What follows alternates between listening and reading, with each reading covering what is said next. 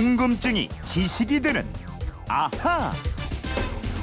네, 궁금증과 호기심이 세상을 바꿉니다. 궁금증이 지식이 되는 아하. 휴대폰 뒷번호 6328님이 문자로 주신 궁금증인데요. 네, 저는 우유로 만든 치즈나 버터를 좋아하는데요. 이 치즈와 버터는 어떻게 만들어졌고 버터와 마가린은 어떻게 다른지 궁금합니다. 또 우리나라에서는 우유를 언제부터 마시기 시작했죠? 너무너무 궁금합니다. 이러셨어요. 네, 우유처럼 영양 만점의 지식을 갖고 있는 김초롱 아나운서와 알아보도록 하겠습니다. 어서 오세요. 네, 안녕하세요. 김초롱 씨도 우유, 뭐 우유로 만든 유제품 이런 거 좋아하죠? 어, 그럼 좋아하죠. 음. 매일 아침 그 요구르트 하나씩 떠 먹고요. 네. 장 건강에 도움 되더라고요. 아이고야 건강 참 잘 챙겨. 예. 화장실 가는 게 얼마나 중요한지 아, 몰라요. 그럼요, 그럼 그거 예, 중요하죠. 예, 그거랑 치즈 이런 거 예. 유제품이 참 많더라고요. 음 많죠. 우유에서 나온 게 알고 보면 상당히 많은데 좀 알려줘봐요. 예. 아니 뭐 제가 좋아하는 요구르트도 그렇고 음. 치즈도 그렇고 버터도 있고요. 네. 대부분 이게 참 우유로 만들어졌는데 우연한 계기로 시작이 됐더라고요. 아. 그 요구르트를 먼저 보면은 가축을 방목하던 시대에 방치해뒀던 우유에서 유산균이 번식하면서 자연 발효가 돼요. 음. 이게 걸쭉한 상태로 변하면서 신맛도 매우 강해졌습니다. 네. 그리고 이 요구르트라는 말이 터키어 요거트에서 왔는데 신맛이 나는 우유라는 뜻이에요. 음, 우유가 발효된 게 요거트잖아요. 예. 이게 언제 만들어졌어요? 아, 이 시점이 정확하진 않은데요. 한 약 5천 년에서 6천 년 전에 고대 이집트 시대부터 있었다고 합니다. 네. 이후에 세계 각지에서 뭐 소를 비롯해서 양, 산양, 낙타, 말의 우유로 만들어지기 시작해서 지금까지 이르렀어요. 그 치즈도 우연히 발견됐다면서요? 예, 치즈는 중동 지역에서 발견한 것으로 알려져 있습니다. 네. 사막이 많은 이 지역의 아라비아 상인이 양의 위를 말려서 만든 수통에다가 염소 젖을 넣고 장사를 하려고 길을 떠났어요. 네. 어느 날 우유를 마시려고 봤는데 우유가 안 나오는 거예요. 음. 그래서 수통을 들여다봤더니 그 안에 하얗게 굳은 덩어리가 있었다 그래요. 아. 그래서 배가 너무 고파가지고 이 상인이 이거라도 먹어야겠다 하고 떠먹었는데 이게 굉장히 맛이 달콤했다고 합니다. 네. 그래서 주변 사람들에게 이걸 알렸는데 이게 바로 치즈의 시초가 됐습니다. 그 희한하네. 어떻게 저 수통에서 치즈가 만들어졌을까요? 그러게요. 이 양이나 소의 위에는 rennet이라는 효소가 있는 데요. 네. 이 효소가 우유에 들어있는 카제인이라는 성분을 분해하면서 우유를 음. 응고시키는 역할을 합니다. 수통으로 썼던 그 양의 위에 rennet이라는 효소가 남아 있었던 거예요. 네. 아니 저는 치즈가 스위스라든지 뭐 예. 유럽 이쪽에서 만들어진 건 줄 알았어요. 아, 거기 워낙 유- 유명하죠. 네, 유럽이 원조인 줄 알았거든요. 그냥 아니네. 아 근데 그리스랑 로마를 통해서 유럽에 전해지게 됐고 예. 나중에 스위스에서 치즈 제조 기술이 발달했습니다. 아. 그러니까 이 로마 제국이 멸망한 뒤에는 쇠퇴기를 맞게 되는데요.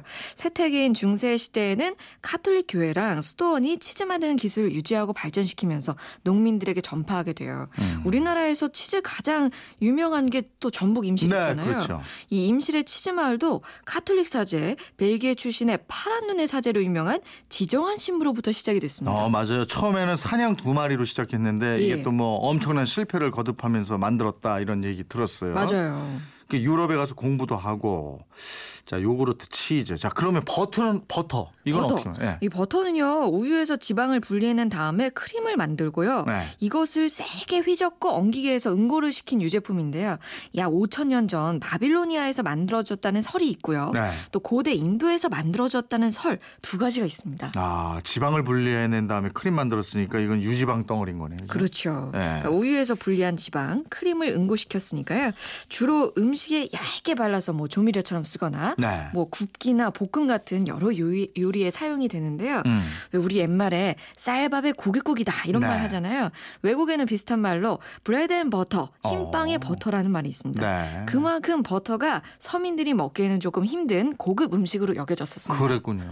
이분도 질문하셨지만은 예. 버터하고 마가린은 비슷한데 이건 어떻게 다른가 이거요. 아, 그 버터가 서민들이 먹기 힘든 고급 음식으로 여겨졌잖아요. 네. 그러니까 그만큼 비싸서 서민들은 버터를 못 먹고 있었어요. 음. 그러니까 프랑스 황제 나폴레옹 3세가 가난해서 버터를 못 먹는 사람들과 전쟁 중인 군인들에게도 이 버터를 비슷하게 먹이자 네. 해서 비- 버터랑 비슷한 음식을 만들어내라고 명령을 해요. 음. 그때 기름에 대해서 연구하던 화학자 무리에가 쇠기름에 우유를 조금 섞고 여기다가 뭐 유화제 같은 식품 첨가물을 막 섞어가지고 네. 맛하고 향, 영양까지 버터랑 비슷하게 비슷한 마가린을 만들어내게 됩니다. 아, 그럼 마가린은 우유 성분이 얼마 안 섞인 거군요. 그렇습니다. 네. 이 마가린이라는 말이 그리스어로 진주 같다라는 말에서 나온 거거든요. 네. 부드럽고 반짝이는 그 마가린의 모습을 보고 지은 이름인데요.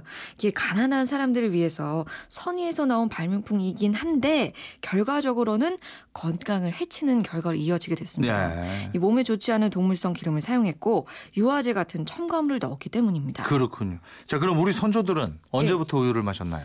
적어도 삼국시대 때는 이미 마셨던 것 같아요. 어. 그 7세기 중엽 백제사람 복상이 일본에 건너가서 일본 왕한테 우유를 짜서 바쳤다 이런 기록이 있고요. 예. 이걸로 이 당시에 이미 우유를 마셨던 것으로 추정이 됩니다. 음. 또 이련이 지은 삼국유사에도 우유와 유즙을 뜻하는 락이라는 말이 여기서 나오고 있어요. 네. 그러면 뭐 고려시대, 조선시대 계속 마셨겠고. 예. 또 본격적으로 마시기 시작한 거는 고려 말로 보고 있습니다. 이 원나라의 인질로 가 있곤 했던 왕실 자손들이 들어오면서 우유도 함께 들어오게 됐는데요. 네. 고려 우왕 때 이 정부가 젖소를 기르는 우유소라는 아 유소라는 기구가 설치가 됐어요. 어. 이게 조선으로 이어져서 조선 숙종 때는 임금의 신하들에게 특별히 타락죽 있죠. 네네. 우유랑 쌀을 섞- 섞어서 끓인 죽을 하사했다 이런 기록도 있습니다. 음. 그러니까 우유가 아직 뭐 서민들이 먹던 음식은 아니었던 거죠, 그때는. 예, 그때까지만 해도 그랬어요. 네. 그러니까 우리나라에서 소는 농사를 짓는데 필요한 일꾼으로서 쓰였지 네. 고기나 우유를 먹기 위한 용도로는 기르지 못했습니다.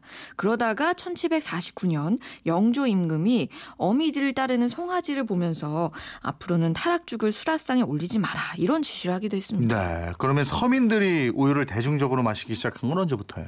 구한말 이후에 일제 강점기 때 우유가 시중에 판매되기는 했는데 네. 대부분 이때 일본인들을 위한 거였고요.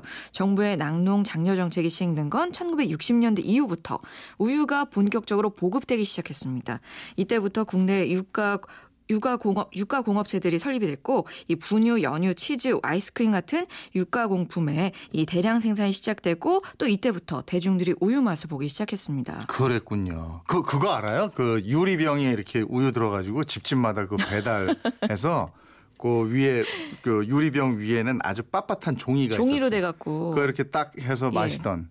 그 그치. 얄개라는 영화 봤어요? 거기 보면 나오는데. 얇게. 예전에는 그, 예. 그 우유 집에 배달 시켜 먹는 집이 좀 사는 집이었다. 저는 그 왜 이렇게 요즘에 그 네. 추억의 박물관 같은 거 있잖아요. 네. 그런 데 가면 보곤 했어요. 그 거기에 우유 이렇게 또써 있고요. 그런 거 있었어요. 그 잘못하면은 상하고 그랬잖아요. 맞아요. 그리고 톡 따다가 우유 네. 톡 튀고 그랬죠.